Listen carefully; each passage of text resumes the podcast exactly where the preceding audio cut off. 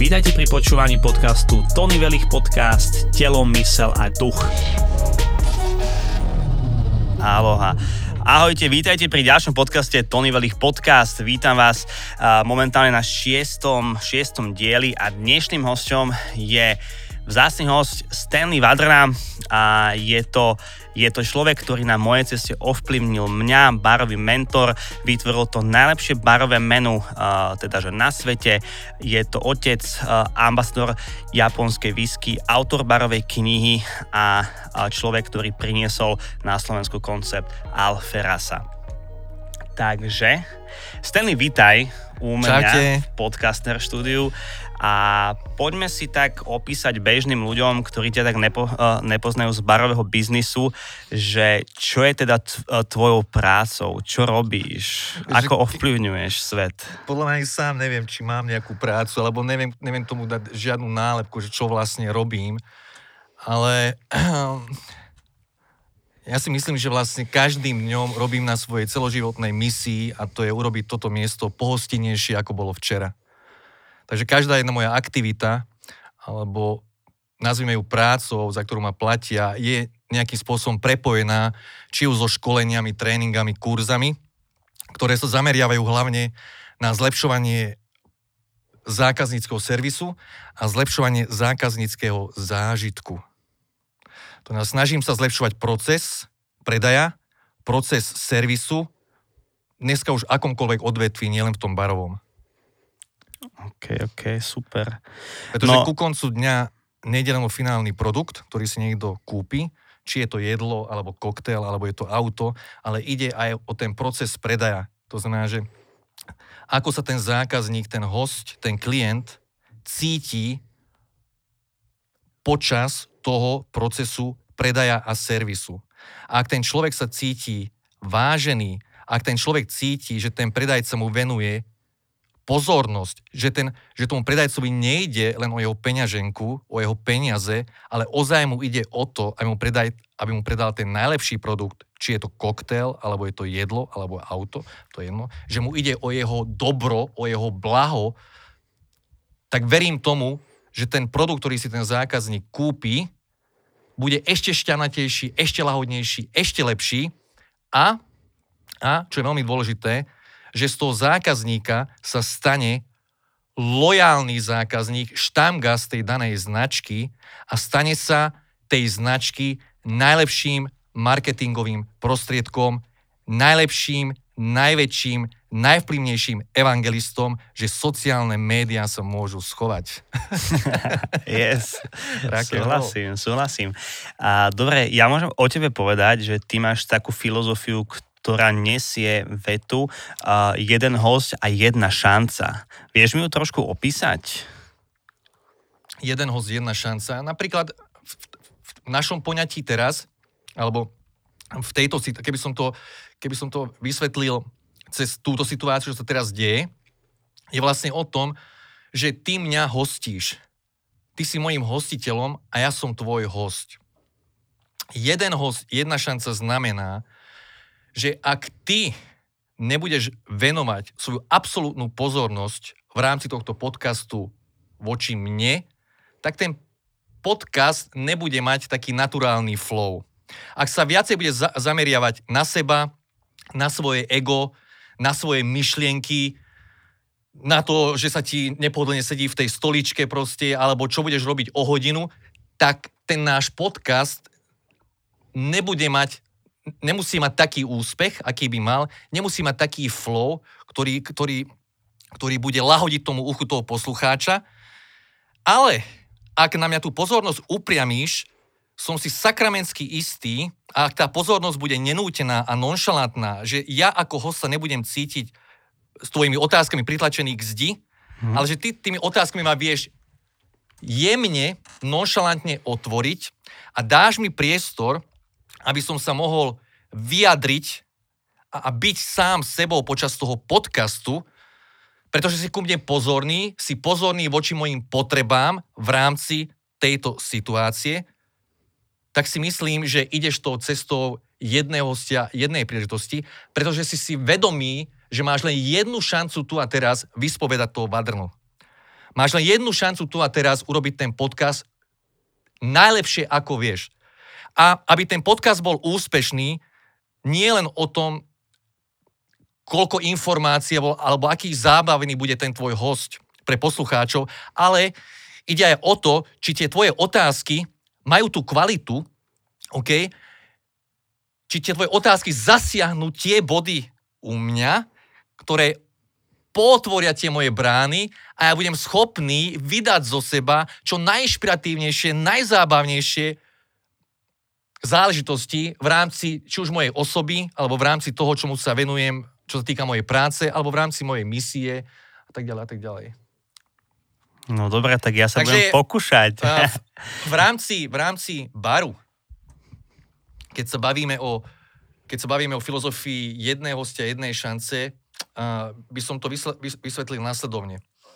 Mm, a myslím si, že tá, tá description toho, uh, description, ju som sa zasekol. Ukážka, alebo nejaké opísanie. Takto, že to, ten opis, ten opis filozofie jednej hostia, jednej šance je následovný a dá sa využiť všeobecne. Či v bare, či v hotdogárni, či v nejakej špecializovanej e, e, burger predajni, čo je dneska mm-hmm. velice hip po Bratislave, že? Rôzne burgery. Alebo je to predajňa luxusných avút, alebo predávaš akrylové farby, alebo, alebo predávaš kávičku. Ak túto mantru začneš riešiť na dennej báze, tak tak ťa ubezpečujem, že každý jeden ten host alebo zákazník bude odchádzať z tvojho podniku nielen šťastný a spokojný, ale v prvom rade očarený. A očarený zákazník je ten najlepší, najlepší marketingová, je tá najlepšia marketingová vec pre teba. Takže, každá šanca byť pohostinný k inej osobe je jedinečná a neopakovateľná. A preto by sme sa mali snažiť každú jednu takúto šancu využiť a urobiť ju čo najdokonalejšou. A čo myslím, čo myslím pod pojmom najdokonalejšou je to, že vlastne ja svoju pozornosť upriamujem na môjho hostia. V momente, keď niekoho hostím, alebo sa starám o zákazníka v mojej predajni aut, pre mňa neexistuje nič iné okrem toho hostia. Ten host, ten zákazník, podľa mňa, a toto je môj príbeh, to znamená, že bereš to, alebo to nebereš, proste mm-hmm. ja mhm. žijem podľa tohto, ale z mojich vlastných skúseností, či už pracovných alebo privátnych, ten človek odchádza z tvojej spoločnosti očarený. Prečo? Pretože dostal niečo, čo v dnešnej dobe je raritou je brutálnou raritou. A ja túto vec, tento prístup dneska nazývam luxury, ozajstným luxusom. Ak by si sa ma spýtal, čo pokladám za ozajstný luxus v mojom každodennom živote, či už v mojej práci alebo v mojom priváte, na cestách, keď robím workshop alebo som niekde za barom po svete, je nasledovné.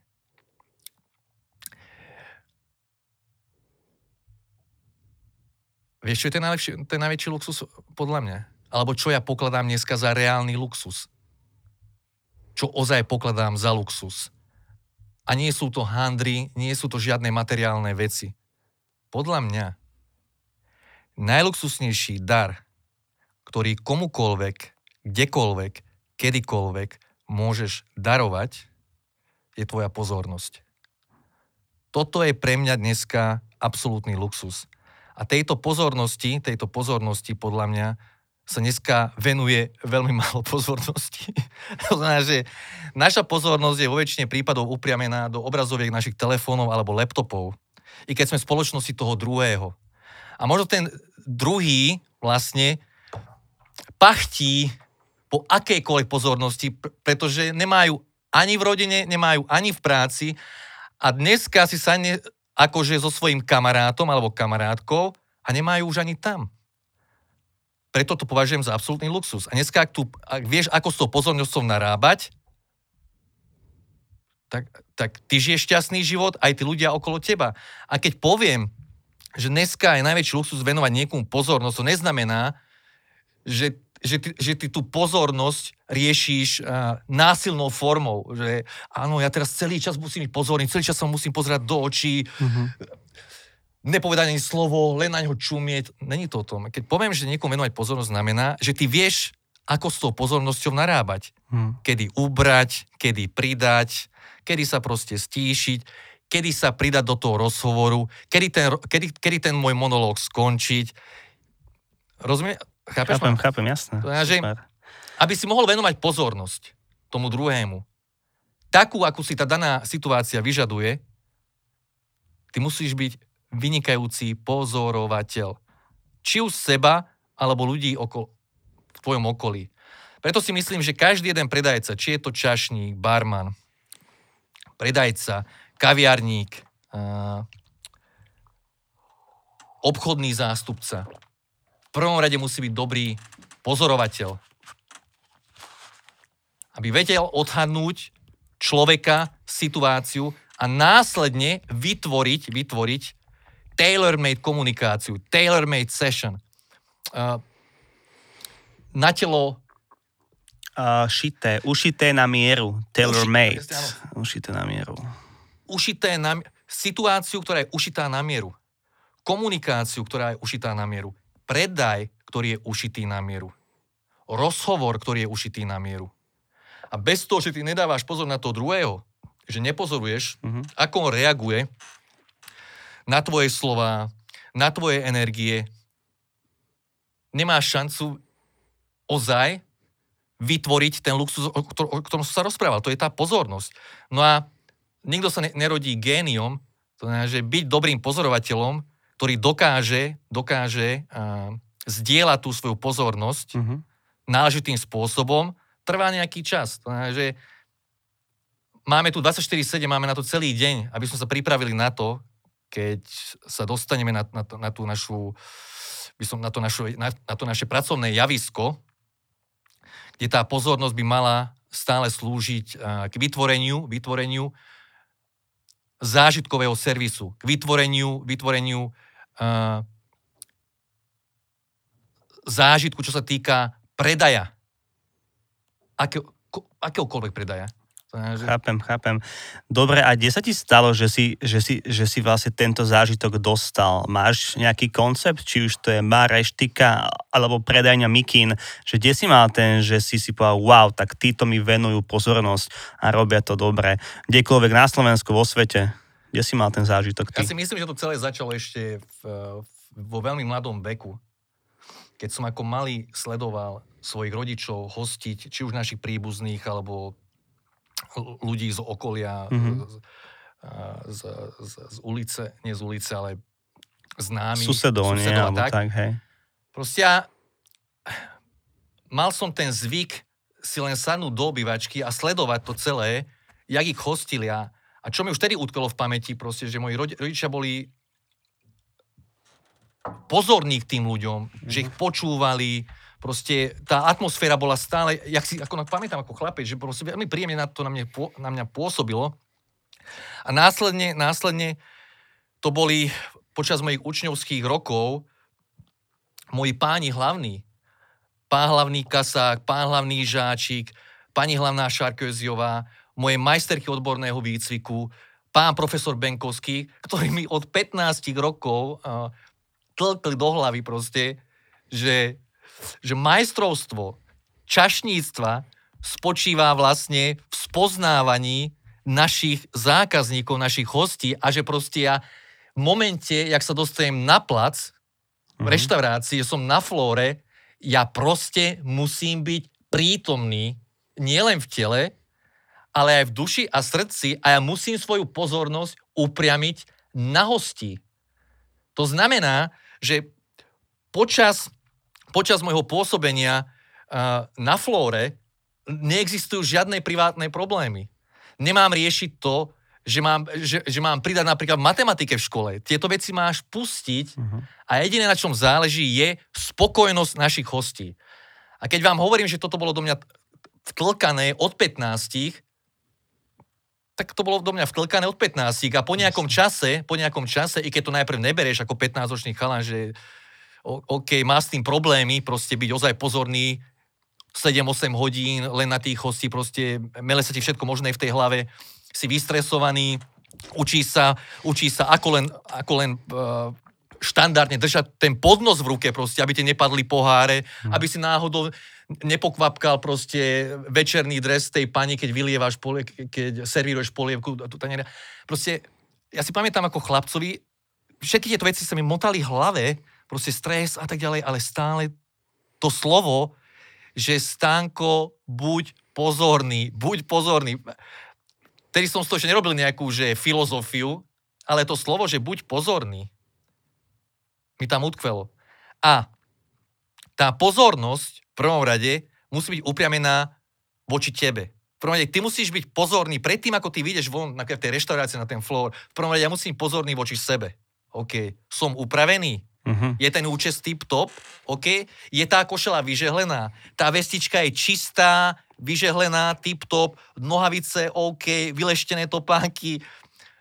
Všetko je pripravené na to, aby tá tvoja prítomnosť, aby tá tvoja prítomnosť bola tip-top vizitkou, vizitkou nielen tej reštaurácie, kde som bol ako učeň, uh-huh.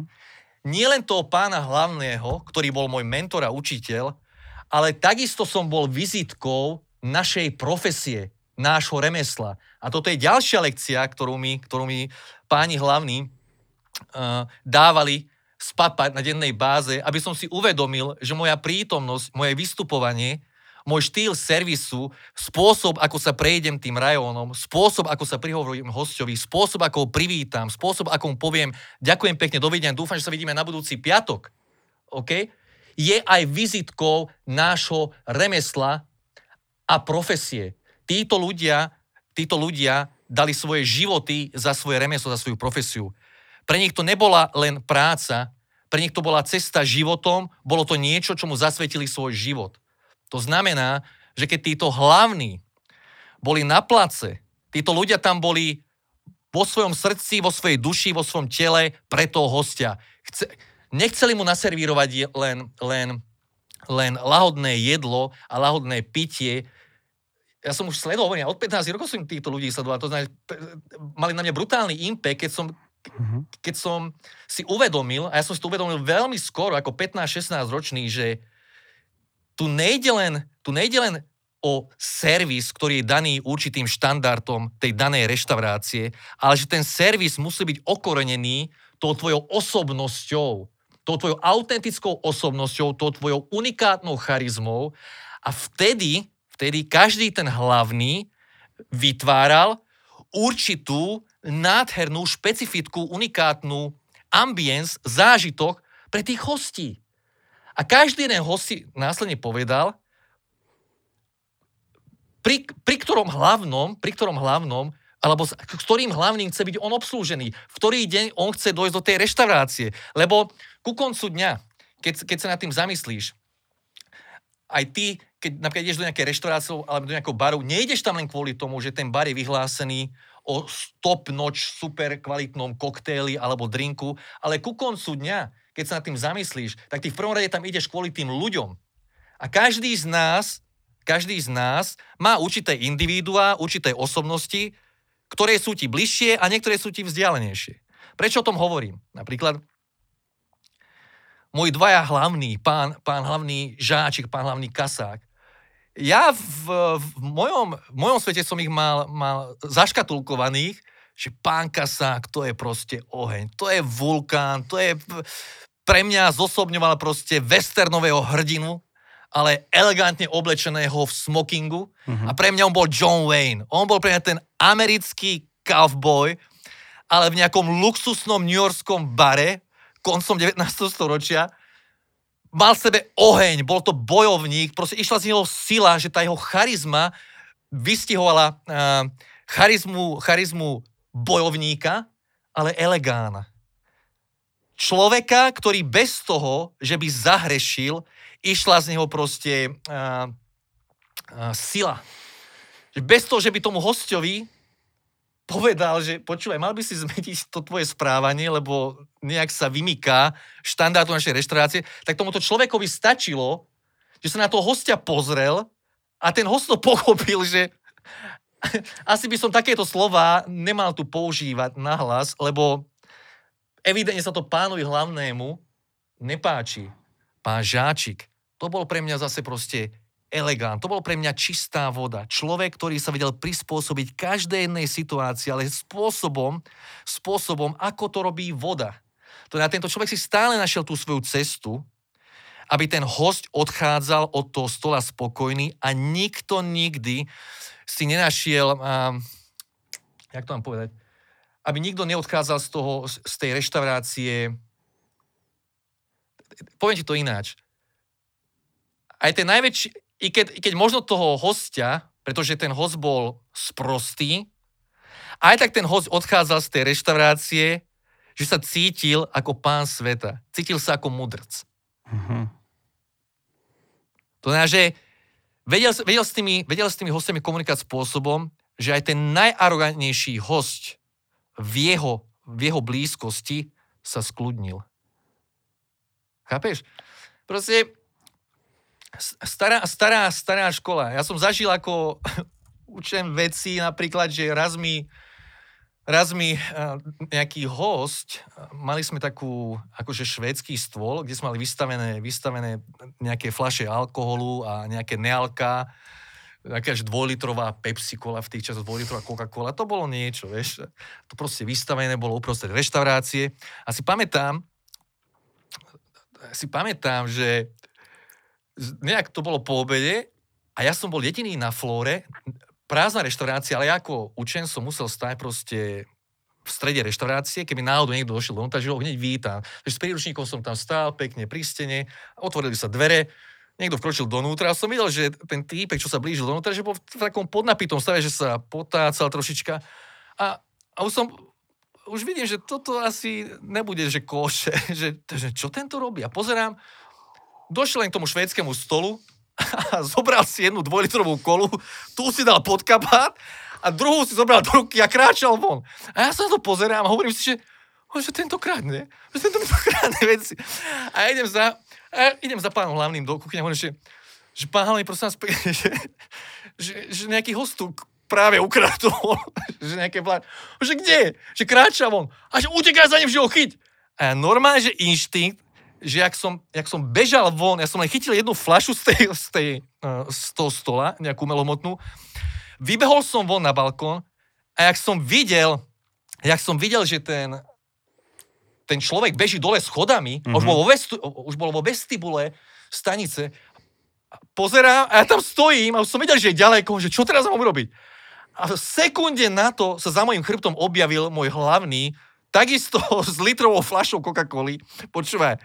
A ten človek v momente, akože kde sú tvoje priority, zareagoval, že ten hlavne chytil tú fľašu a z toho balkóna hodil tú fľašu po tom týpku, počúvaj, trafil ho do tyla, ten tam padol, ty vole, fľaše von. Ja som len išiel dole, pozbieral som fľaše a dovidenia. No, proste, tak to musela byť show. Proste haluška, haluška. V tých časoch. Toto sú tie gastro uh, také skúsenosti, nie? Čo si podľa mňa musíš len zažiť a ne, nemôžeš ich prečítať niekde, že ozajstné skúsenosti. Alebo ako 18-ročný prvýkrát na bare vedúci prevádzky, barman, vzadu uh, 11 hodín, vzadu uh, šéf kuchár zo Srbska, ja za barom dojde týpek, devinu vyloží na bara, že nalievaj. Wow, wow. A dojdem, a dojdem do, do kuchyne a hovorím šéf že máme troška problém, že nejaký týpek je tu vyťahol devinu a pýta si, pýta si pitie. A šéf kuchár sa spakoval domov a nechal ma celú reštauráciu samého. A naraz zistí, že máš 18 rokov, v živote si sa takouto situáciou nestretol a teraz díluj s tým. A, a, a naraz som zistil, že nemám na výber, nemám sa kde schovať, to znamená, že musím s touto situáciou dílovať. Proste tak som sa snažil zachovať kľud, kľud, pokoru, neukazovať žiadny strach, nič, i keď som bol vyklepaný mm, znútra, jasne, ale snažil som sa neverbálne ukázať, že o nič sa nedieje, že tú devinu si vôbec nevšímam. A jasné, kľudne, kľudne ti nalejem, čo chceš, pohoda, čest. A naraz naraz, jak, jak ten môj servis a tá komunikácia prešla do nejakých obyčajných ľudských debát, Mhm. som zistil, že ten človek tú devinu schoval, zaplatil mi a podotýkam, že zaplatil mi ešte navyše a spokojne si odkráčal domov. Okay. Áno, a, áno, po tejto skúsenosti som Lebo si, padol. to, lebo si to, že zahral, nie? Že si mu akože neukázal ten Presne. strach, podľa Ani- mňa, to je tým, ne? Ani ten strach, ani som ho neprovokoval ničím, Hej. neriešil som ho a, a venoval som Dal mu tú, si mu tú pozornosť. Presne, ale Tak, tú hej. pozornosť som mu dal, tú pozornosť som mu dal, že nie tú, ktorú možno on očakával od každého v jeho okolí, že Mhm. zo mňa majte len strach, lebo ja som ten a ten a ten, ale ja som mu dal len pozornosť človeka človekovi. Dobre, uh, Sten, ja mám potom ešte otázku na teba.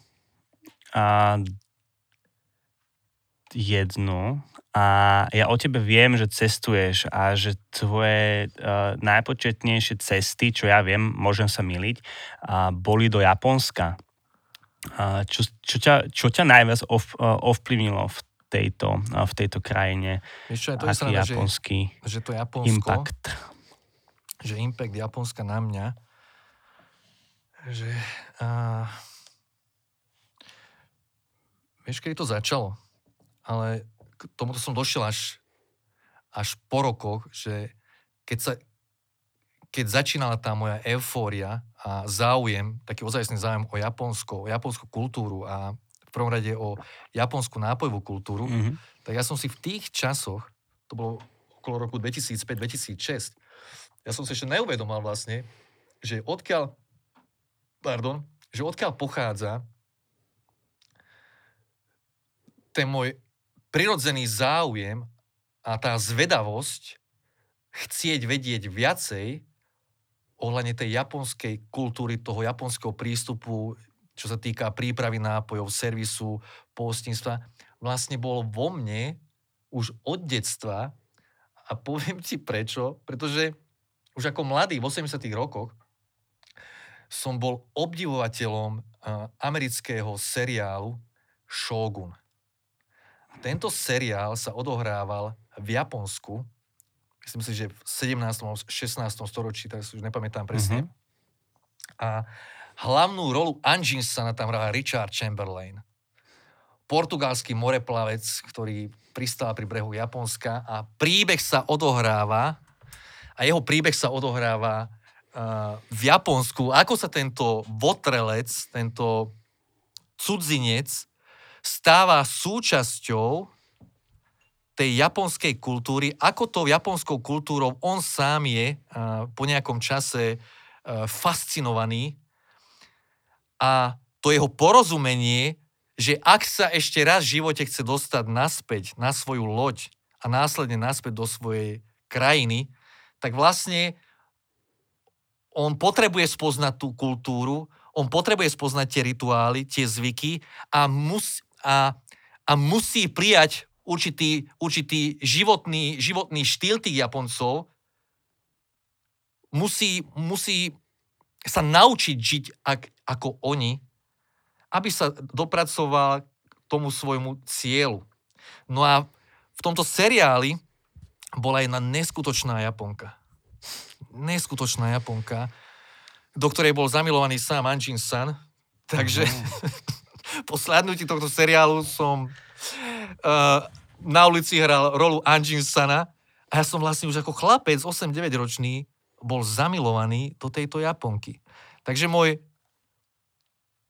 môj záujem o Japonsko vlastne podvedome začal ešte v detstve. Detstve, hej. No a následne, keď som v roku 2005 eh, v New Yorku sa dopočul o tomto, o tomto bare, ktorý sa volá Angel Share na Lower East Side,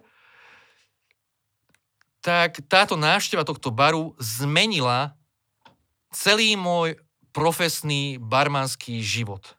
Ale že od základov. Od základov. Predstav si teraz takúto vec. Je, myslím, že to bolo roku 2004, to bolo predtým, ako som odišiel prvýkrát do New Yorku, som si prečítal, a, som si čítal akože na mesačnej báze blogy Angusa Winchestera. Poznám, hej. No a Angus Winchester celosvetovo uznávané barmanské meno. Angus Winchester bol medzi prvými, prvými neaponcami, ktorí navštívili, ktorí navštívili japonskú barovú scénu a následne, následne o nej aj písali. Mhm. No ja keď som si prečítal jeho prvý blog, kde on opisoval, opisoval jeho experience z tokijských barov, tak, tak moja mysel bola, ja keby som dostal proste, že atomovú bombu do hlavy. Nechápal som, čo čítam. Pre mňa to bol len, to, čo som čítal, to pre mňa bol len sen. Neveril som, že niečo také existuje. Keď on tam prvýkrát opisoval ľadové gule, whisky servírovaná na kryštálovo čisté ľadové gule. Že koktel servírovaný, že, že na uh, diamant, že ľad vytesaný v tvare diamantu. Že barmani sa pohybujú za barovým pultom ako baleťáci ruskej opery. A baleťáci ruskej opery, o čom to rozpráva? Keď mi opisoval eleganciu pohybov za barom, keď mi opis, opisoval delikátnosť hry prstov barmanov pri servise pohárov, delikátnosť, delikátnosť pohybov uh-huh. pri, pri, uh, pri, pri stoloch, na, flo, na flore a ja tieto veci čítam, opis, barmas, opis barmanských lyžíc, opis kryštálových pohárov na miešanie nápojov, opis 300 rozdielných druhov e, trojdelných šékrov. To kde sme? On to kde videl, alebo to čo je? A jak som čítal jeho vety, jeho slova, ten jeho opis, on vie tak krásne ešte na to opísať, počúvaj, to už normálne v roku 2004, to normálne to sa dome vo mne, že to sa všetko sa tak že potápalo najprv dole, pekne, do, môj, do môjho žalúdečka. A potom som tam začal to tak tráviť celé a naraz, ja som to celé nedal tým otvorom von, ale ja som to nechal mojou bytosťou celé pretransformovať do jedného sna. Uh-huh. A mhm. ten sen bol, ten sen bol, že ja tieto veci, o ktorých Angus písal, ja by som ich rád zažil na vlastnej koži a ešte lepšie, nielen zažil, ale ak je to tak, ako to on opisuje, tak by som sa to rád aj naučil a následne to aplikoval vo svojej ceste barmanstva. Prečo? Pretože vtedy si moje ego, ešte stále tam bolo, že brutálne ego, som si nás uvedomil, že darmo som skončil už pár barmanských škôl a kurzov a že už viem namiešať pár receptúr. Jo? A, a robím teraz tuto, je, a, a máme hosti, mám aj štamgastov a ten štamgast mi povedal, že ak sa mu páči môj štýl šejkovania a ten povedal, že mu chutí môj drink, ó, tak moje ego rástlo. Lenže ten jeho opis, keď som si porovnal ten jeho opis práce, umenia barmanského, tých japonských barmanov, a ja som si to už, by som povedal tak zdravo porovnal s tou našou prácou, tak som zistil, že halo, že áno, možno niečo viem v tom barmanstve, ale nie som ani len blízko, ani len blízko toho priemeru tých japonských barmanov, o ktorých písal Angus. Takže pre mňa ten jeho opis bol v prvom rade sen a potom to bol môj cieľ.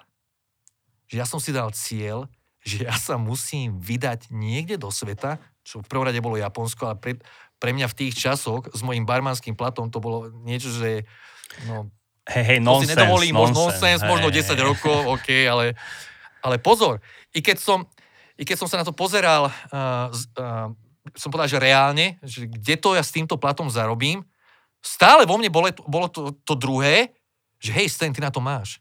Že ty, keď chceš ten sen, aby sa stal skutočnosťou, tak sa to stane. Mm-hmm. Ak na to upriamíš čo? O čom sme sa bavili? Pozornosť. Pozornosť, yes. presne. Takže, čo, čo život nechcel, som sa v roku 2005 vybral do New Yorku absolvovať uh, barmánsky kurz u dnes už nebohého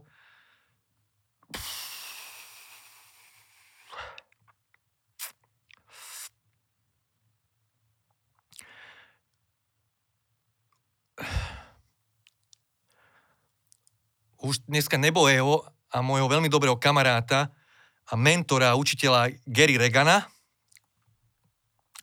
Takže som sa vydal do New Yorku na tento kurz a v rámci, v rámci tohto pobytu uh, v New Yorku sa mi, sa, mi, sa mi stali dve veci. Jedna taká nešťastná a, druhá tá šťastnejšia. Tá prvá bola tá, že vlastne, keď som došiel do New Yorku, tak ja som tie, tie slávne bary, o ktorých sa už v tých časoch písalo v, v, na webe, ktoré už v tých časoch udávali určitý trend, čo sa týka globálnej nápojovej kultúry, tak ja som o týchto slávnych baroch už predtým čítal a už som ich sledoval, sledoval na webe a, a už som to mal akože naplánované, že počas, počas tej mojej cesty určite chcem naštíviť tie bary, ako je napríklad Rainbow Bar and Grill, ktorý preslávil Del de a jeho koktail Cosmopolitan. Potom tam bol Ritz Carton, ktorý bol známy ohľadne ich šéf barmana Normana. Potom som chcel naštíviť samozrejme, samozrejme uh, um, uh, uh, Chambers Hotel a Town Bar, kde bol šéf barmanov Albert Tramer a samozrejme, a samozrejme uh, legendár, dnes už legendárne neexistujúci bar Milk and Honey. Milk and Honey. No a, no a bohužiaľ, pretože som bol nedočkavý a netrpezlivý, ja som tieto bary chcel naštíviť za jednu noc. To znamená, že nebral som, nebral som mm, ohľad, že halo, človeče, teraz máš nejaký jetlag, pretože to bola moja prvá proste nejaká dlhšia cesta lietadlom. Mm-hmm. Nevedel som, čo znamená jetlag. Jasné, Nič. Jasné. Unavený som bol.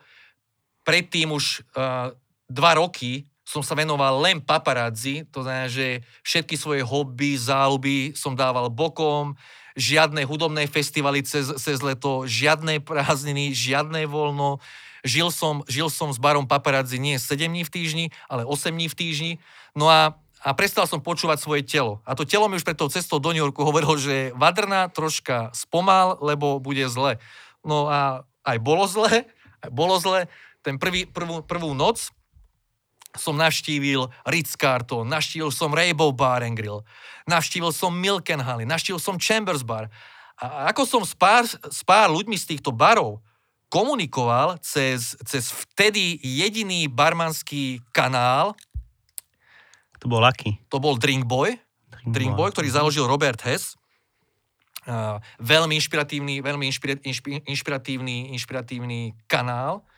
Jediný vtedy pre nás barmanov a ľudí pracujúcich v nápovej gastronómii. A ja si myslím, že v, tých časoch som bol jediný z východnej Európy, ktorý bol v kontakte s týmito ľuďmi cez nejaké správičky alebo nejaký chat. No a takže oni trošička o mne vedeli, že a to je ten týpek z tej exotickej malej krajiny, ano, z toho Slovenska, že si tam, alebo Slovenie, alebo z Ruska, kde ešte stále je druhá svetová vojna, či ešte tam máme tanky a podobne. Takže oni ma chceli pohostiť. Ale pohostiť spôsobom, že oni chceli v každom bare, aby som ochutnal ich house special, house special. Takže keď som bol zvyknutý napríklad uh, v Európe, že Manhattan sa podával, podával v malinkých pohároch, tak naraz som dostal Manhattan u Normana Bukovsera v Ritz Cartone, že som sa v tom mohol utopiť. Mm-hmm. A bohužiaľ v tých časoch som nevedel, nevedel, povedať, nevedel povedať slovíčko nie. Každému som povedal áno, každému som chcel len vyhovieť, nebral som vohľad, nebral som vohľad uh, uh, seba, nebral som vohľad uh, aby moje telo, moja duša, môj mentálny stav bol v prvom rade OK a potom môžem servírovať, potom môžem slúžiť, potom mm-hmm. môžem uh, robiť druhých šťastnými tak ďalej. Nevedel som povedať nie, na to som povedal áno. Takže keď niekto mi dal veľký Manhattan, i keď som vedel, že na ten veľký Manhattan nemám, lebo už to vyzeralo, že hrozne, tak som ho zlikvidoval, lebo som nechcel nikoho uraziť. Hm? Áno, áno, chápem. Takže v každom som povedal, jasne, vyskúšam, vyskúšam. I keď už ten môj zdravý rozum hovorí, že počúvaj Vadran, že prestaň, lebo sám cítiš, že už je to dosť. Nie si zvyknutý miešať koktély, pretože keď normálne piješ, keď si doma v Európe, piješ celý večer to isté, buď, buď si na víne, alebo si na šampanskom, alebo celý deň piješ len dajkiri, alebo celý, celý večer piješ len, len eh, sazerak, alebo, si, alebo dávaš, dávaš si sódu s vodkou a s troškou limetky, No a v tento večer som mixoval jedno s druhým. No a druhý deň ráno som sa prebudil. Všetky tieto faktory dokopy sa už v mojom tele nejakým spôsobom Miešali, pomiešali. nevyspatosť, e, žiadny spánok posle, posledných pár mesiacov, prepracovaný, alkohol už tam robil svoje, žiadny odpočinok, žiadne záujmy mimo baru, celá moja koncentrácia venovaná len, len budovaniu mojej kariéry a, a značky paparazzi a chodu toho baru, čo bolo pre mňa v tých časoch celý môj život, proste všetko išlo bokom. To znamená, že lekcia na život. No a ten druhý deň ráno uh, som si myslel, že, som, že mám len hangover, že som po opici, že á, táto bolesť nepotrebuje nič iné, dobrú studenú sprchu, potom si pôjdem von, dám si nejaké jedlo a prejde to. No bohužiaľ, nebola to len taká boleslavy a nebol to len taký tlak v hrudníku, dostal som srdcový kolaps, bengo a naraz som na druhej strane. Odkiaľ som sa, uh, pretože tu sedím, som to prežil, som tu, dostal som krásnu lekciu v tom živote, v tom živote, v tomto živote som dostal peknú lekciu ano, a, a zmenil som určité priority vo svojom živote. No ale toto bola tá lekcia v New Yorku, ktorá proste bola aj nešťastná, ale aj šťastná, pretože som sa z toho brutálne poučil a som vďačný, som vďačný aj za túto skúsenosť, pretože aj táto skúsenosť ma pretransform, pre, pre, pretransformovala človeka, ktorý tu teraz sedí. A tá druhá bola tá, že môj barmanský kamarát, Mikel, ktorého som spoznal na kurze u Garyho, mi z ničoho, nič jeden deň hovorí, že to bol posledný deň, deň skúšom, mi hovorí, že počúvaj ten, že určite nechoď, neodpust New York bez toho, že ti nenavštívil malinký bar na Lower East Side, Angel Share. Že počúvaj, že robia tam Japonci a že ty, ak si na to old school, na tú klasiku, že ty, že ty odtiaľ pôjdeš, že očarený, že to si ešte nevidel.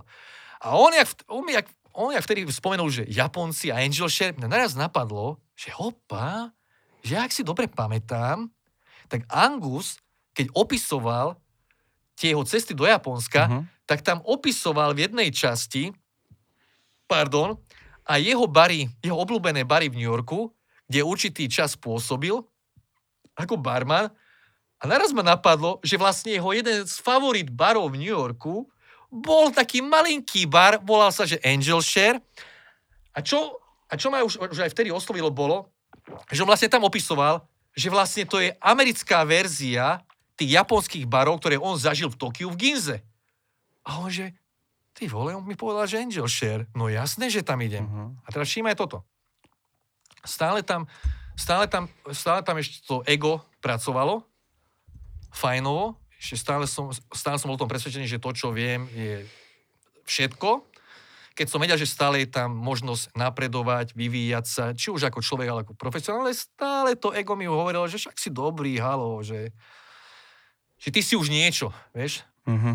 I keď som si uvedomoval, že to je choré, a dneska som o tom absolútne že presvedčený, že keď niekto rozmýšľa tak, že si už došiel, že už si pristál na Marse, už toto je všetko, čo sa tu dá vidieť, zažiť, urobiť, spraviť, tak si na zlej adrese, chlapče, a skončil si. Ale v momente, jak tým životom ideš, že niet finálneho, niet finálnej zastávky a že vlastne tým cieľom je samotná naša cesta a vlastne, že ten celý život je jeden neustále sa vyvíjajúci proces, tak si OK a žije si šťastnejšie život, ideš tým životom ľahšie proste a si si vedomý toho, že keď sa na ten svet budem pozerať očami dieťaťa, očami zvedavého dieťaťa, očami dieťaťa, ktoré sa ráno prebudí a už rieši to, čo nové dneska môže zažiť, s čím s novým sa dneska zase môže hrať, čo dneska bude tá nová hračka, tak sme OK. No a zase naspäť do toho Angel Share baru, no a keď som došiel prvýkrát do tohto baru, tak som došiel si myslím nevhodný čas, lebo som išiel veľmi skoro, bol som nedočkavý. Došiel som tam okolo 5. po obede, ešte vonku bolo svetlo, no a len práve, no a len práve otvorili, takže to bolo prázdne. Donútra ešte stále prenikalo uh, denné svetlo, nemalo to tú atmosféru, mm-hmm. akú ju Angus opisoval a ktorú ja som akože očakával a ten barman si ešte len pripravoval svoje pracovné pozície. Takže prvé, čo som si ja všimol vtedy bolo, že vlastne prvýkrát vidím za barom človeka, ktorý nie je toho európskeho sladu. Japonec. V živote som predtým Japonca za barov nevidel. Japonec za barom, toto čo je? Akože vyobliekaný bol krásne, motýlik, čierna vestička, biela kožera, rukávníky, akože tip-top. No a No a toto je dobrá lekcia pre hocikoho, že ja som si tam prvý deň sadol s mojím egom. A bohužiaľ to ego vám niekedy ne, vám nepustí vidieť tú realitu taká, aká je. Proste tie okuliare, ktoré ste si na, cez ktoré pozeráte, cez to ego, vlastne vy nevidíte realitu, vy len vidíte fikciu.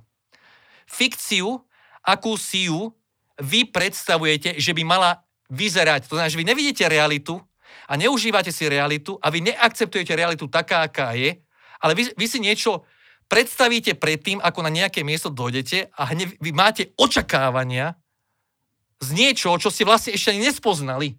To znamená, že ak sa, ak sa, to, ak sa to očakávanie nesplní, že to nejakým spôsobom, že tá realita, ktorú zažívate, nemá nič spoločné s vašimi očakávaniami, tak to ego naraz, naraz je to, čo je, to nemá nič spoločné s tým. Hej, hej, že súdiš a dávaš presne, tomu nejaké nálepky. Presne, ne? čo si teraz povedal? Že súdiš. súdiš, to znamená, že odsudzuješ realitu ešte predtým, ako by si ju spoznal. Odsudzuješ realitu ešte predtým, ako by si ju spoznal. Nedal si tej realite, nedal si tomu prítomnému okamžiku možnosť sa prejaviť. To znamená, lekcia do života, tie okuliare značky Ego si pred hociakou novou skúsenosťou, okay, na ktorú sa chystáte, si ich dajte bokom. No a ja som bohužiaľ v ten prvý deň mal ešte tie okuliare nasadené, mm-hmm. značka Ego, a vypýtal som si Bloody Mary. No a, a naraz pozerám prípravu tej Bloody Mary. Ne? Ale pozeral som cez tie okuliare Ega. No, no ukáž sa, ukáž sa, Japon, pán Japonec, ako pripravíš to Ego. No, ja som o tom čítal všetko možné, no tak no, ja už to chcem zažiť aj ja, chcem vidieť ten balet, všetko. No a ja som, ja som si neužíval ten moment, ja som nedal možnosť sebe to, čo ozaj som, ten otvorený priestor, nedal som možnosť tomu otvorenému priestoru zažiť, zažiť to niečo, to niečo nové, to niečo fascinujúce.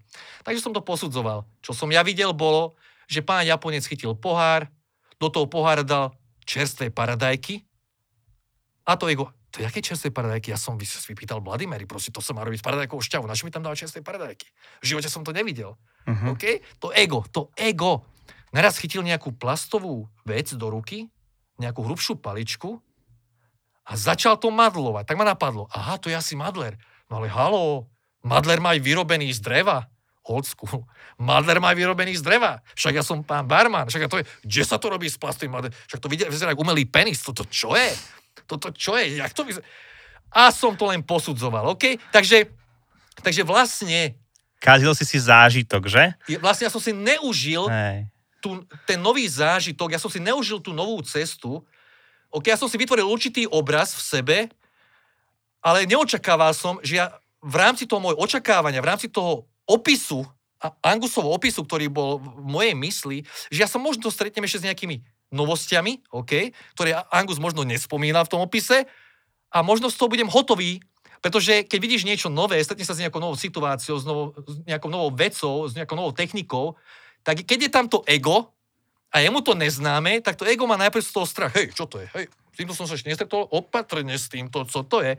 Ale keď to ego dáš bokom, tak si jak hravé, zdravé, malé dieťa, si zvedavé. Aj to, mla, aj to dieťa nie je sprosté, keď príde nejaké nové ihrisko. Aj to malé dieťa si najprv oťukne to ihrisko, OK, či je bezpečné, oťukne si tých, tých, tých ostatných chlapcov a dievčatá na tom ihrisku, či sú pre ňoho nebezpečím alebo bezpečím. A keď vidí, že tá spoločnosť a to ihrisko ho príjma, no tak sa oddá tomu novému ihrisku, oddá sa tej hre, oddá sa tým novým kamarátom a kamarátkam a voilà, a je tam flow, keď, keď je to ešte bez ega. Že? No a, no a čo som to chcel? No, som sa nejak zaplietol.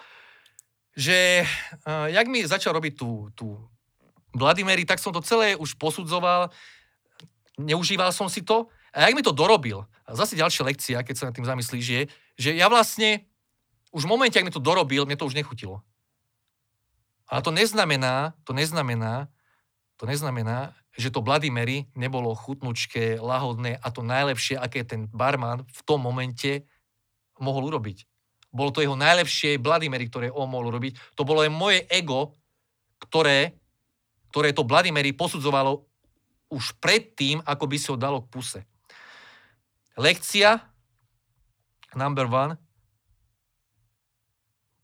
Neposudzuj a neodsudzuj nič, čo je pre teba nové tu a teraz. V prvom rade sa snaž tú vec pochopiť a porozumieť jej. A následne na, teba, na tebe, či tú vec, ten nápoj, to jedlo, tú skúsenosť toho človeka príjmeš do svojho sveta alebo nie. Nič viac a nič menej. Takže som odtiaľ prvý deň odchádzal trošička, uh, nie že nespokojný, ale jak sa povie, keď si mm, sklamaný. Odchádzal mm-hmm. som odtiaľ sklamaný. Ale pozri teraz toto, vyspal som sa na to a v noci ma napadlo, že vlastne ten, čo si ty urobil? Vlastne, že, že halo, ten človek robil niečo, čo ty sám vieš, že nedokážeš urobiť tak, ako to urobil on. Pretože ako držal ten Madler, to bolo niečo nádherné. Bolo to elegantné, bolo to nonšalantné. Spôsob, spôsob, akým ti nakrajal ten celer, OK, bolo grandiózne, bolo šarmantné, malo to šťavu, bolo to sexy. Že ty sám si si toho vedomý, že to tak nedokážeš urobiť. Ako ti podal ten nápoj? Rozpom- rozpamätával som sa v noci. Uh-huh. On ti ho tak elegantne, jemne posunul k tebe a pozrel sa mi do očí a potom sa poklonil. Jak som sa vtedy cítil? Wow, to bolo super, ale to ego nechcelo si, áno, áno, nechcelo si pripustiť, že to, akože to bolo niečo iné, ale ja v noci som, pre, prepáč, ja v noci som sa prebudil z tohto celého, vieš, vieš, kvôli čomu? Lebo ma napadla tá situácia, ktorá sa odohrala len týždeň predtým. Keď som sa skoro dostal na druhý svet. A rozpamätal som sa v tej izbe na tom hosteli, že ešte pred týždňom, keď som podpísal revers v nemocnici, a nechal som sa prepustiť na vlastnú zodpovednosť. V noci, v deň, keď sa mi to stalo, som podpísal papier, že nechcem ležať v nemocnici, takže ma prepustili. Mm-hmm. A keď som opustil nemocnicu, tak vtedy som si uvedomil, že akú sprostosť som uvedel, keď som sa zapotácal a že halo, asi nie som v poriadku, ja som si to myslel ešte pred pol hodinkou. OK? A odpracoval som sa naspäť do hostela, kde som spal s ďalšími 12 bláznivými, nadrbanými novozélandiami, ktorí popri tom, že ja som sa modlil, aby som prežil do druhého rána, tam vytrtkávali nejaké prostitútky a holky z ulice. Takže to bola jedna, jedna z mojich najstrašnejších nocí.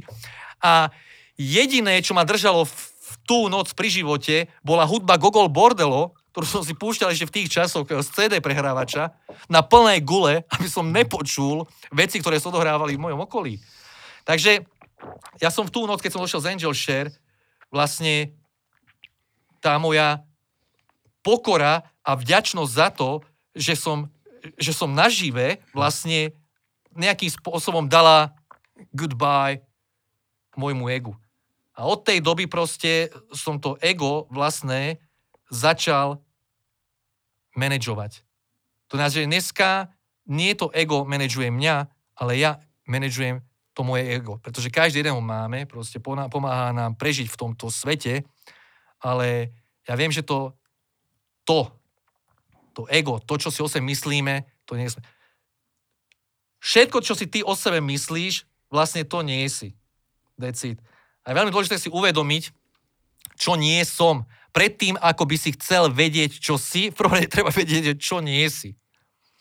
No a zase, ak skáčem hore-dole, čári mári, tak v momente, ak som si uvedomil v tú noc, že vlastne to angel share mi má čo dať, ja som sa ti druhý deň vybral naspäť, Tony, druhý deň som sa ti vybral naspäť, ale už som to mal tak naplánované, že čo si ty chce, ten chcel posudzovať, OK, a porozumieť tomu priestoru, keď si tam došiel, ešte pred otvorením a vlastne nemal si možnosť zažiť to angel share, čo ten Angus tak krásne opísal. Takže ja som sa ti tam do, do, dopratal okolo pol 11. večer a do toho Angel Share sa vlastne vchádza cez japonskú Robata Grill, proste cez takú japonskú, by som to nazval, že hospodou, kde sa grilluje nejaké mesko, nejaké jedlo a popri tom sa popíja sake a pivo a nejaké spirits, kde ľudia, ľudia radi zajdú po, uh, po práci, na dobré rande, alebo po práci ako kolektív, proste na to. Predstavte si, že predstavte si takúto, že japonskú krčmičku, fajnovú, natrieskanú ľuďmi, drevené lavice, easy going, nonchalantná atmosféra proste. A potom, na, uh, jak vkročíš do tejto Robata Grill, živá atmosféra, narvané ľuďmi proste, uh, vôňa, vôňa pečeného mesa, vôňa saké, vôňa uh, uh, čapovaného asahi piva vo vzduchu. A naraz sú tam mahagónové dvere, elegantné, ručne vyrezávané mahagónové, masívne dvere, pozlátená kľúčka a tu je ten vchod do, do toho Angel Share. A teraz pri vchode máš uh, um, máš takú, taký malý obraz a v tom obraze máš pravidlá baru. A týmito pravidlami baru sa vlastne inšpiroval už aj dneska nebohý Saša Petraské, ano. majiteľ Milk and Honey. Nie viac ako štyria v jednom kolektíve, páni, klobúky dole, predtým ako vkročíte, OK, žiadne hlučné správanie sa, OK, každý minimálne pri objednávke jeden drink a tak a ty to čítaš, že toto fakt, že funguje. A funguje. A teraz predstavte si, že po 11. pozerám sa na tie dvere, chcem vkročiť, lenže halo, pred tými dverami je normálne šóra ľudí a tá šóra ľudí, pretože to, bolo, to je na prvom poschodí, uh-huh. tá šóra ľudí vlastne od tých magónnych dvier išla dole schodiškom až von. Takže ja som v ten druhý deň sa musel vrátiť dole na ulicu, postaviť sa do radu a vyčkať si to, aby som sa dostal tam, kde som, kde, kde som sa deň predtým dostal len tak, pretože som išiel 5 minút pred otvorením, OK? Uh-huh. Vyčkal som si to. Vkročím donútra, Tony, dúfam, že si nezaspal, alebo keby som ťa už nudil... Ne, ne, ne, však ja ťa počúvam práve, že úplne si to Veš, užívam, keby, takže... Keby, keby som ťa už nudil, alebo poslucháčov nudil, tak mi to daj vedieť a skončíme a ideme, ideme do Menko. No a keď som sa tam dostal donútra, to bolo, keby som sa dostal do, do nejakého, na nejaký filmový set. Ja som neveril vlastným očiam. Ale, ale to, to je aj to, že proste v, tú, v, ten, v tú noc, jak som mal, jak som mal ten, som povedal, taký ten, taký ten nenútený boj s vlastným egom. Uh-huh. A naraz to moje pravé ja, to, čo ozaj som sa začalo fakt prebúdzať proste a to uvedomenie si toho proste, že halo, Vadrna, že treba troška spomaliť, že na čom ozaj záleží je ten prítomný okamžik, nestresovať sa zo zbytočných vecí, ktoré aj tak nemáš, nemáš na to páky ovplyvniť, neriešiť, neriešiť uh, problémy druhých, pretože, si, pretože si, si bral na seba aj problémy druhých, pretože si nikomu nevedel povedať, že nie. Takže každého jedného, akože tvojho kamaráda alebo kamarátku, si si pustil do svojho sveta a podielte sa so svojimi problémami, som tu pre vás a naraz, naraz sa si vás stal taký smetiak. Tak som sa učil, aj v, aj v, tomto, v tomto svetle som sa učil vytvoriť si, keď už pre niekoho máš byť smetiak, urobiť zo seba smetiak, ale smetiak, ktorý nemá dno. to znamená, že aj keď niekto dneska zdieľa so mnou nejaký ten problém a tak ďalej, áno, vypočujem si ho, snažím sa to pochopiť. Ak je tam niečo, čo si ja myslím napríklad, že by som mohol tomu danému človekovi v niečom pomôcť, tak mu pomôžem, ale ku koncu dňa, keď sa tá komunikácia skončí, tak už tie jeho veci neberem so sebou ani o meter ďalej. Jasne, že adios, to, uf, adios, adios. A toto mi trvalo roky, kým som sa to naučil. Vieš? Lebo lebo dneska, ešte k tomu Angel Share zase naspel, lebo, vieš, lebo dneska si myslím, že keď sa človek, keď človek ozaj chce tento svet urobiť pohostinejším, keď ozaj ten človek chce byť pohostinejší voči komukolvek, kdekoľvek, kedykoľvek, my sa v prvom rade musíme naučiť byť pohostinný sám voči sebe. A čo tým myslím? My by sme mali byť v prvom rade byť by sme sa mali naučiť byť pohostinní voči svojmu telu, voči svojej duši, voči svojmu srdcu. Poslúchať naše telo, našu dušu, naše srdce a vyhoď, vyhovieť mu. Načúvať, načúvať sebe, načúvať sebe a pohostiť seba. keď si to telo, tá duša, to srdce žiada. A, a, a tú prioritu má tak nastavenú, tak nastavenú, že v prvom rade tá priorita number one má byť, má byť, uh, má byť ty ako žijúca ľudská bytosť, má byť tvoje telo, aby bolo tip-top, aby si bol po zdravotnej stránke OK, po mentálnej stránke OK. A takisto po emočnej stránke OK. A následne, keď ty sám so sebou si stotožnený, keď ty sám k sebe si pohostinný, bereš seba takého, aký si, neposudzuješ seba, neodsudzuje seba. Ja mám malý nos, ja mám veľký nos, ja odstávajú uši, ja som tučný, ja som chudá, ja nemám toľko poznatkov o barmanstve, ako má môj kolega, takže sa cítim menej cenný, menej cenná. OK, on má viacej štamgastov ako ja, takže zase sa budem cítiť menej, menej. A všetky tieto veci, halo, stop, stop, stop, stop, stop. Každý ste unikátna, nádherná ľudská bytosť. Imperfectly perfect a keď sa začneš akceptovať, keď začneš seba brať takého, aký si, to je tá prvotná cesta, byť pohostinnejší.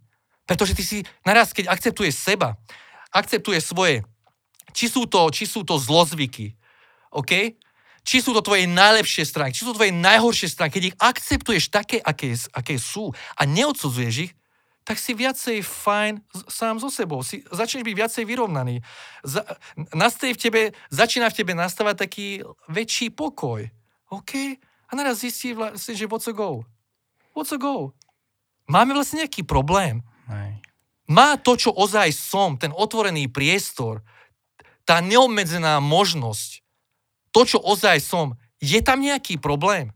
Ne. Problém má akurát to tvoje ego ten v tebe stále vytvára nejaké tie problémy a tak ďalej a stresy a tak ďalej. A to, čo ozaj si, keď, keď pochopíš tú svoju existenciu, keď pochopíš, že vlastne v živote sa nikdy nepochopíš a v živote nehodíš na to, že to, čo si, a keď ak, budeš akceptovať túto pravdu, že vlastne si budeš vedomý toho, že neviem, kto som a že neviem, čo toto celé je, ale som si toho vedomý, že to je a som si vedomý toho, že teraz tu a teraz som a že teraz rozprávam do tohto mikrofónu a že ten Tony sa na mňa pozerá a počúva ma a že ja sa snažím vyrozprávať svoj príbeh tu a teraz, čo viac si priať?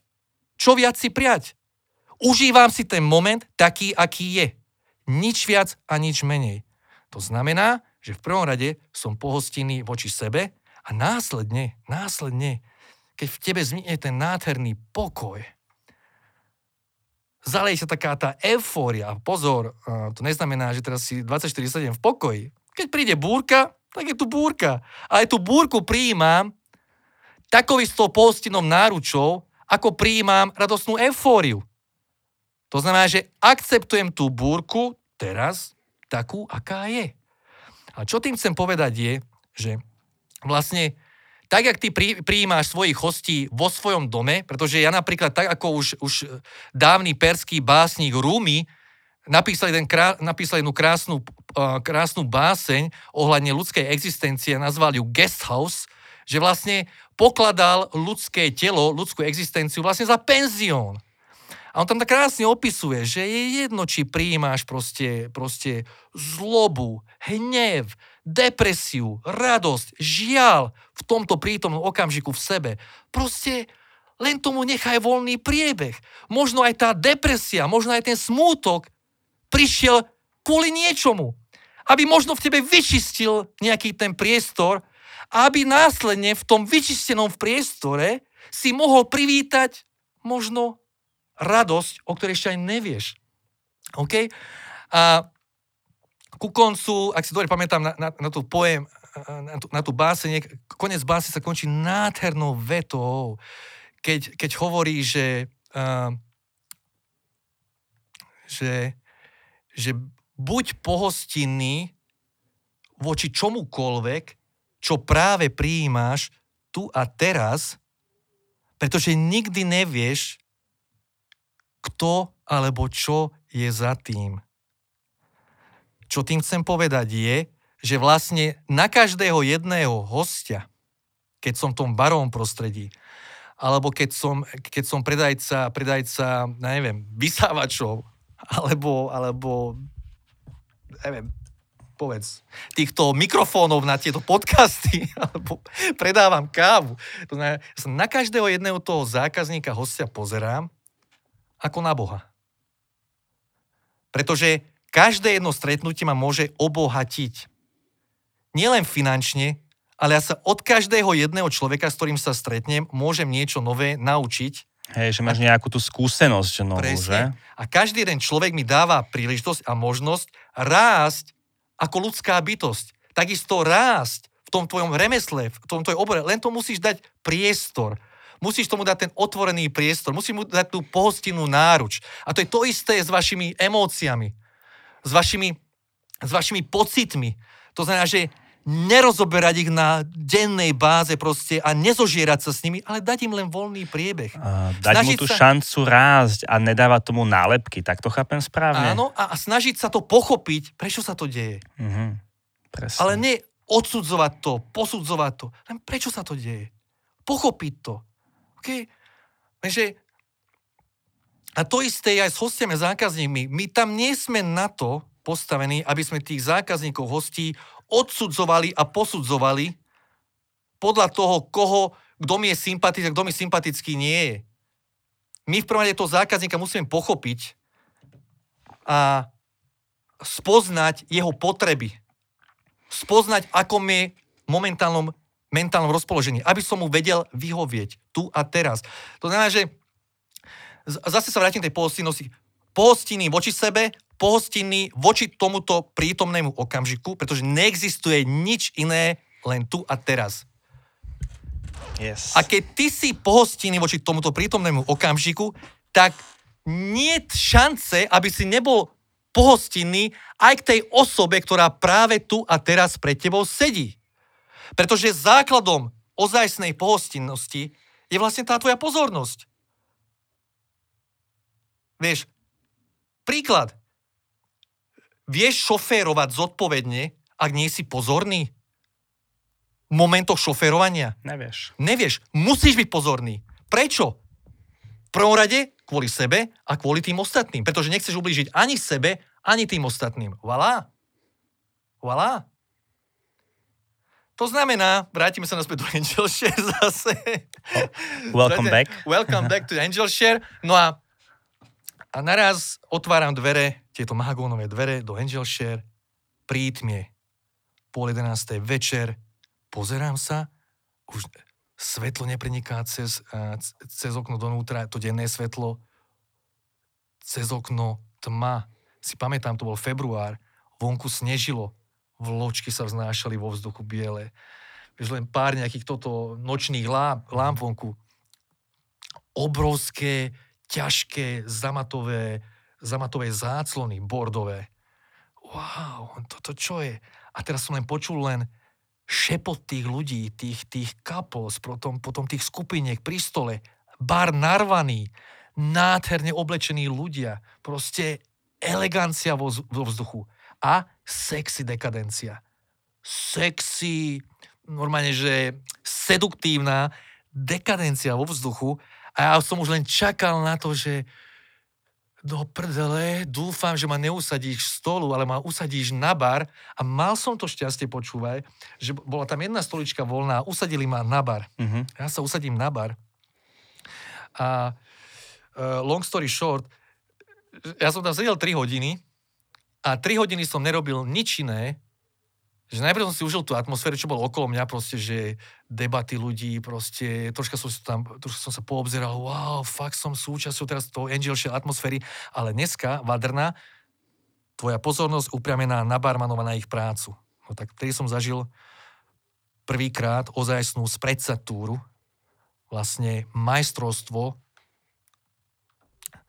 by som povedal, že nenútenej nonšalantnosti,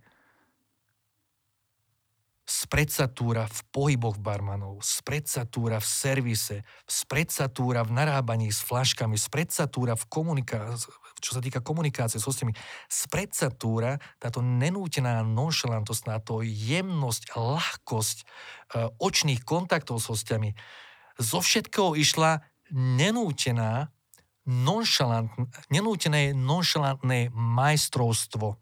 To znamená, že ja som bol uchvátený technikami prípravy drinkov, či to bolo šejkovanie, miešanie nápo- nápojov, uh, narábanie s odmerkami, spôsob, akým z tých odmeriek uh, uh, nalievali do, či už do mixovacích pohárov, do šejkrov, spôsob, akým naberali lad, spôsob, akým sa vyhrávali s kliešťami na lad. Proste bol to ozajstný balet, balet, ale na ozajstnom stage, mimo, mimo to divadlo. Proste, a, a keď vám poviem, že zažívate spredsatúru majstrovstvo nenútenej nonšalantnosti, to je to, keď vidíš majstra v akcii, ale ty vidíš majstra v akcii rieši to svoje majstrovstvo, to svoje remeslo, profesiu, umenie, bez toho, že by, bez toho, že by bol showing off. Že by tam ukazoval svoje ego. Že by celému tomu baru alebo tomu publiku ukazoval, že halo, halo, to ja som, som sa, ja, moje ego. Že halo, to som ja, to som ja, pozor, ja som sa toto učil, 15 rokov som sa učil takto miešať, takže bacha, vidíš, jak držím ten shaker, všimáš, ja teraz robím, teraz osmičku robím otočku takto. Keby to bolo takto, keby to bolo takto, že ten človek vlastne, že ten človek za tým barom namiesto toho, aby využíval tú techniku na to. Zase mi to ide v angličtine, že uh, don't impress, express yourself. Teda, zaujať. Už to no. že to majstrovstvo spočíva v tom, že ty vlastne cez tú techniku vyjadruješ sám seba. Ty cez tú techniku vyjadruješ tú svoju vášen, to svoje srdce, to svoje majstrovstvo, ale bez toho, bez toho, že by si niekde vzadu, v tom tvojom mozočku, že by tvojim cieľom bolo len ohúriť toho hostia, vieš? Získať, získať si tú pozornosť, že podstatný je ten flow tej práce, nie? Flow, ale spôsobom, spôsobom, že vlastne ty sa len chceš cez tú techniku vyjadriť. Ty nechceš tú techniku ukazovať tomu hostovi, že ja pozri sa, koľko druhov techník ovládam a že na túto techniku som potreboval 15 rokov, aby som sa toto naučil. Vlastne ty tam nie si na to, aby si to hostia zákazníka ohúroval, mm-hmm. ty si tam na to, aby si ho očaril. A očariť sa dá vtedy, keď ten človek nemá slov. Proste naraz, naraz ty máš pocit, že ty sa stáva súčasťou celej tej performance, ktorú zažíváš ako host. Ty si si vedomý to, že ty si súčasťou vlastne toho jeho umenia a napadne ťa jedna taká nádherná vec, keď vidíš niečo nádherné, očarujúce a to vyzerá jednoducho, ľahko, tak tá prvá vec, čo napadne, keď vidíš takéto majstrovstvo, bez toho showing off, ah, ja by som to zvládol. A teraz prichádza tá druhá myšlienka, hneď na to, ej, a nie som si až tak istý, ej, to ego moje si myslelo, že áno, ale ne, ne, ne, ne, ne, asi to by trvalo ten nejaký čas, lebo jak drží tú lyžicu, jak má tie prsty? Uh, uf, tak nechám to radšej na toho majstra. Wow. A preto to, píše sa rok 2011, dodnes sme očarení napríklad, napríklad bojovým umením Bruce Leeho. Pretože Bruce Leeho nikdy nevidíte robiť techniku. Každá jedna technika, ktorú Bruce Lee robí, prečo ho spomínam, pretože takisto je jeden z mojich barmanských mentorov a používam jeho filozofiu, filozofiu, či už filozofiu uh, samotného umenia žiť, alebo jeho filozofiu tréningu bojových umení. Využívam to aj vo, vla, vo vlastných školeniach, či už v rámci, či už v rámci uh, tréningu techník, alebo v rámci prípravy nových zážitkových servisov. Ale čo mi Bruce Lee dáva do dnešného dňa je to, že ten človek pochopil jednu vec. Že on sa nebál človeka, ktorý napríklad ovládal 10 tisíc uh, rôznych typov kopov. On sa, o, on sa obával človeka, ktorý trénoval jednu techniku, jeden kop 10 tisíc krát. A tam je schované to majstrovstvo. Pretože keď ten japonský barman predo mňou, jak som došiel to Angel Share, on trénoval ten stirring, ten shaking, ten pouring, každý deň, tisíce a tisíce krát, tak ja už som nemal možnosť vidieť tú techniku. Ja som len videl človeka, a toto je tá nátera, že ten človek mohol pracovať a kreovať a servírovať spontánne, spontánne. A preto to bol Bruce nebezpečný, pretože Bruce bojoval spontánne. Nikto, nemal, ne, nikto nevedel, čo bude jeho druhý, druhý krok, jeho kop, jeho sek. Nevedel, nevedel, nevedeli ho predvídať. Takže tam bola tá mystery, tam bola tá mysterióznosť toho, tam bola tá zvedavosť, tam bola tá obávanosť, že čo to bude to ďalšie. Ak ty ako host, keď nevieš, čo bude, tak, tak si jak malé dieťa zase, si zvedavý, no a čo to je, čo ešte tam ešte také bude, čo to je, jak to takto môže vyrobiť. Je to spontánne, je to nádherné. A jak môže človek robiť spontánne čokoľvek, či je to komunikácia s hosťom, so zákazníkom, či je to len obyčajné privítanie, či to je len obyčajné rozlučenie s tým hosťom, aby to vyzeralo nonšalantne, spontánne, nenútene, jemne, ľahko, spredsatúra, keď ty máš knowledge, skill a experience.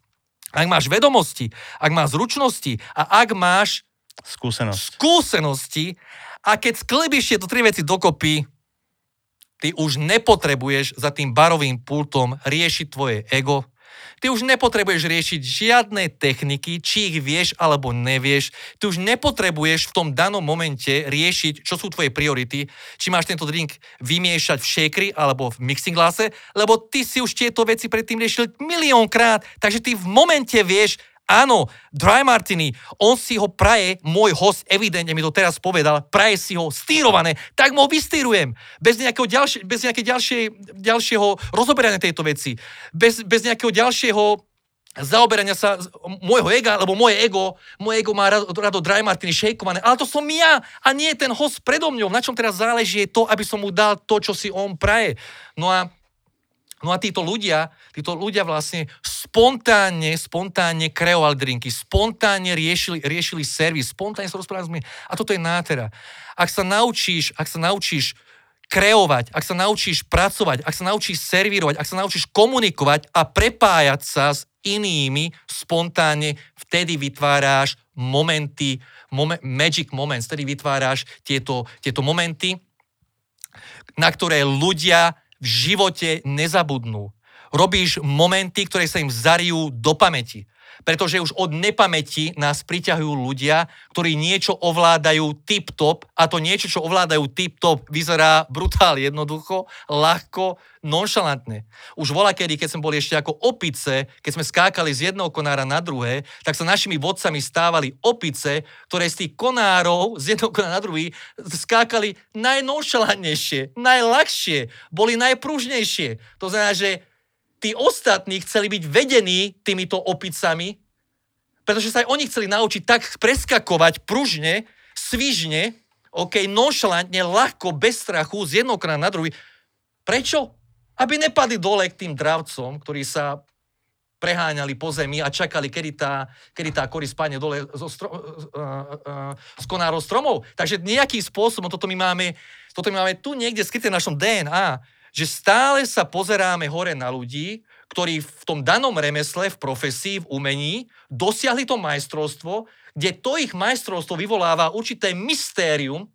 Prečo? Pretože to vyzerá nonšalantne, fantasticky, jednoducho, ale majstrovsky nádherné, zvádzajúce, očarujúce a teba napadne otázka, ako to mohol vytvoriť. A ja by som chcel takú krásu vytvoriť, pretože od malička nás priťahuje krása, niečo famózne, niečo nádherné. Podvedome, bum, dobre dobrú noc. Takže som sa rozhodol od tej mojej návštevy sa priblížiť tomu japonskému barmanstvu a moja prvotný gól po návšteve Angelša, keď som sa vrátil naspäť do Bratislavy, bolo nájsť si či už japonskú barmanskú školu alebo japonského majstra, odpratať sa, odpratať sa do Japonska a začať sa učiť tento spôsob, či už prípravy drinkov alebo servisu. No a keďže to pohostinstvo, ako som vám povedal, ten cit pre pohostinnosť začal u mňa v ranných, eh, ešte v ranných v rannom detstve, keď som pozoroval svoju mamu a otca pri, pri hostení našich, našich eh, príbuzných alebo, alebo známych. Takže to moje stretnutie s mojím terajším majstrom, pánom Kazom Uedom, keď, keď predtým, ako som chytil prvú barmanskú, prvé barmanské náčinie do ruky uh, v jeho bare Tender v, v Ginze v Tokiu vo februári v roku 2006, kde som mal možnosť po jednoročnom po jednoročnej e-mailovej komunikácii s týmto majstrom, kde sme si každý mesiac vymenili len jeden mail, ja som mu to posielal v angličtine a potom trvalo stále dva týždne, kým to on nechal preložiť e, svojej známej. Ona mu to prekladala z angličtiny do japončiny, potom následne e, naspäť z japončiny do angličtiny a začali sme jednoročnú komunikáciu, kde ja som mu v prvom maili napísal, keď som ho našiel, keď som na... Vieš, mohli by sa tu sieť, že do rána, lebo len, len, len uh, tá skúsenosť, ako som našiel tohto človeka, bez Instagramu, bez Facebooku, bez Clubhouseu v roku 2005 bolo šialené. Ja keď som sa vrátil na do Bratislavy, a to je aj kvôli tomu, že mne, mne nestačí dostať nejaké zaujímavé informácie, ktorá ma osloví ja sa následne potrebujem dopracovať k esencii tej informácii, akejkoľvek. Keď je to nejaká fotka, zaujímavá nejaká fotka, tak ja sa chcem dostať k tomu príbehu, ktorý je znázornený na tej fotke. Odkiaľ pochádza ten príbeh? Ako vznikol ten príbeh na tej fotke? Kto stvoril tú fotku? Kde ju stvoril? Snažím sa nájsť aktérov, ktorí na tej fotke sa objavili napríklad. No a, no a tým pádom tým pádom toto je moja cesta potom nejakej, nejakého kre, kreatívneho e, procesu, keď, keď prichádzam k nejakým novým projektom a tak ďalej. Ale vrátim sa naspäť k tomuto, že ako som sa dopracoval k pánovi Uvedovi, keď som sa vrátil do Bratislavy, tak si pamätám, že keď som skončil v paparazzi okolo druhej, pol tretej, o tretej nad ránom, tak som išiel na byt, otvoril som počítač, tie, ešte tie skrine obrovské a, a čekoval som. Hľadal som japonské barmanské školy. Žiaľ Bohu, všetky tie japonské barmanské školy mali svoje stránky v japončine a nemali ich preložené do angličtiny. A keď som aj náhodou našiel nejakú e-mailovú, e-mailovú adresu a poslal som tam poslal som tam nejaký môj naivný list so všetkým, že Dobrý deň, som, volám sa tak a tak, som barman zo Slovenska, pracujem ako barman tak a tak, urobil som si takú a takú barmanskú školu, mám taký, taký, taký certifikát, ale stretol som sa s vašim štýlom barmanstva Angel Share, v New Yorku som s ním očarený a rád by som sa naučil tú vašu cestu, lebo viem, že mi vaša cesta napomôže rásť, či už ako profesionál, alebo ako ľudská bytosť, či už, či už mojej ceste umenia, pohostenia, alebo čo týka barmanských techník. No a teraz nič. Po mesiaci žiadna odpoveď, žiadna odpoveď, žiadna odpoveď. Takže po troch mesiacoch som bol docela v prdeli, že no ja darmo vypisujem týmto barmanským školám, že žiadna odpoveď. A predstav si, po šiestich mesiacoch som natrafil na webovú stránku pana Uedu, a on mal svoju, predstav si, v tých časoch mal, mal, uh, mal dvojazyčnú, dvojazyčný web, že v japončine a angličtine. Mm-hmm. A ja ti poviem, keď som si prvýkrát prečítal jeho filozofiu barmanstva, to, to, to bolo, Tony, to bolo také, že ja som vedel, ja som čítal jeho slova, ako on opisoval jeho pohľad, či už na, či už na barmanstvo globále, či už na miešanie drinkov a najdôležitejšie, že na jeho čo sa týka jeho prístupu k pohostinnosti a čo pre neho pohostinnosť znamená, ja som vedel v momente, Tony, že som si našiel svojho majstra. I keď ten majster ešte o tom nevedel, že ten študent je už pripravený. Chápeš? Predstav si toto to bola, to bola jeho stránka, kde som sa prvýkrát stretol s tými dvoma magickými japonskými slovami Ichigo, Ichie. Jedna šanca, jedno stretnutie. A táto japonská fráza Ichigo, Ichie, ktorá pochádza z japonského, e, z rituálneho podávania čaju, sa stala mojou mantrou na život. No a on vysvetloval tieto dve slova Ichigo, Ichie, čo to, čo to pre ňo znamená v jeho barmanstve, bolo niečo v tomto duchu, že že vysvetlil by som, vysvetlil by som moju prácu a môj prístup uh, v rámci mo- mojej cesty barmanstva nasledujúcimi slovami Ichigo Ichie. Naša práca je ako Ichigo Ichie. Jedna šanca, jedno stretnutie. Pretože každá šanca byť pohostinný k inej osobe je jedinečná a neopakovateľná. A preto by sme sa mali snažiť každú jednu takúto šancu urobiť čo najdokonalejšou. A táto mantra sa stala vlastne mantrou nielen mojej ceste barmanstva, ale takisto v tom mojom každodennom živote. A na tejto mantre sa snažím pracovať 24-7. Takže ak je tu niečo, čo by som mohol a čo absolútne verím, že by som mohol odovzdávať svetu a reálne to aj robím, od chvíle, ako, ako som začal nasávať túto filozofiu cez pána Uedu, toto šírim, riešim, zdieľam po celom svete. Od Pekingu až po Los Angeles.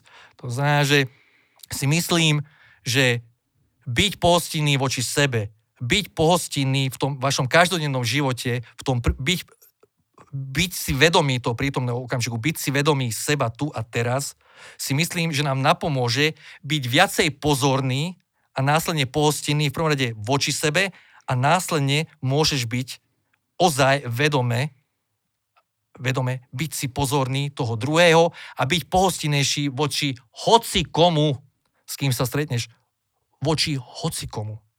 A ja si myslím, že byť pohostinný dneska je kľúčom k šťastnejšiemu životu. Byť pohostinný globálne je si myslím kľúčom k tomu, aby sme na tejto zeme guli začali žiť, by som povedal, fajnovejší život. Pretože keď poviem, že byť pohostinný voči sebe, znamená, že my by sme mali byť pohostinní aj voči našej globálnej matke. A kto je naša globálna matka? Zem. Matka zem. Zem. Planéta Zem. Presne. To znamená, že pohostinnosť znamená aj to, ako žijeme ten každodenný život. Riešime smeti, keď napríklad ideme teraz na tieto covidové prechádzky do mestských lesov v Rači, kde si to všímam evidentne, pretože žijem v Rači, chodím do lesa na dennej báze na 2-3 hodiny a vidím, vidím, čo, čo ten COVID aj spôsobuje napríklad, že veľa ľudí, čo predtým do tých lesov nechodilo na tej dennej báze, že by som povedal, že nemá, nemá v sebe tú kultúru chodenia, do tých lesov, že nemá problém proste zahodiť proste ten obal od choraliek, hoci kde. Nemá problém nechať rúška len zahodené niekde v tom lese, pretože who cares? Súhlasím Ale mali by sme s tým niečo tým, spraviť. že ty Mali by musíš začať- milovať samého seba na to, aby si mohol uh, milovať niekoho iného a takisto aj, takisto aj matku zem. Presne. Čiže tá sebaláska a to seba postenie začína v prvom rade od seba Áno. a pokým to dokážeš, tak dokážeš to šíriť aj iným ľuďom. Čiže tam to celé začína aj končí u seba. Jo, jo, jo. Vo vlastnej Tony, ceste. A čo som týmto chcel povedať je, že každý musíme začať sám od seba. A mali by sme sa viacej sústredovať na ten reálny život, ktorý žijeme, bez Facebookov, bez Instagramov, bez Clubhouseov a ozaj byť si vedomý toho žitia tu a teraz a byť si vedomý tých problémov, ktoré vlastne my sami spôsobujeme na dennej báze a potom o nich len blabotáme cez Instagram, cez Facebook a cez Clubhouse, ale nič s tým v tom reálnom živote nerobíme. To znamená, že je fajn rozprávať o problémoch v tom, na tých sociálnych médiách, je fajn to šíriť do sveta, je fajn to zdieľať a baviť sa o tom, ale ku koncu dňa, čo sa ráta, či s tým niečo ozaj aj urobíme. Činy. Vždycky sú to činy. Vždycky je to o činoch. Presne. Čiže Takže- buďme my tou, my tou danou zmenou, ktorú chceme vidieť a Sten, ja ti ďakujem, že ty si ovplyvnil našu generáciu práve týmto prístupom a to je práve to, že byť postinný voči sebe a voči, voči ľuďom a myslím si, že, že bodaj by sme sa všetci teda držali tejto cesty a hlavne tie činy. No, urobme to a poďme spraviť spoločne svet lepším. Naživo, ne tam na tom Instagrame, ne tam na tom Facebooku ne. alebo Clubhouse, ale naživo. Stanley, uh, ďakujem ti, bolo to výživné, bolo to skvelé a som veľ, veľmi rád, že si bol dneska môjim hostom v podcaste. Tony, ďakujem ti veľmi pekne za pozvanie a ďakujem vám všetkým za vašu pozornosť. Pekný deň. Čaute. Pekný deň prajeme, ahojte.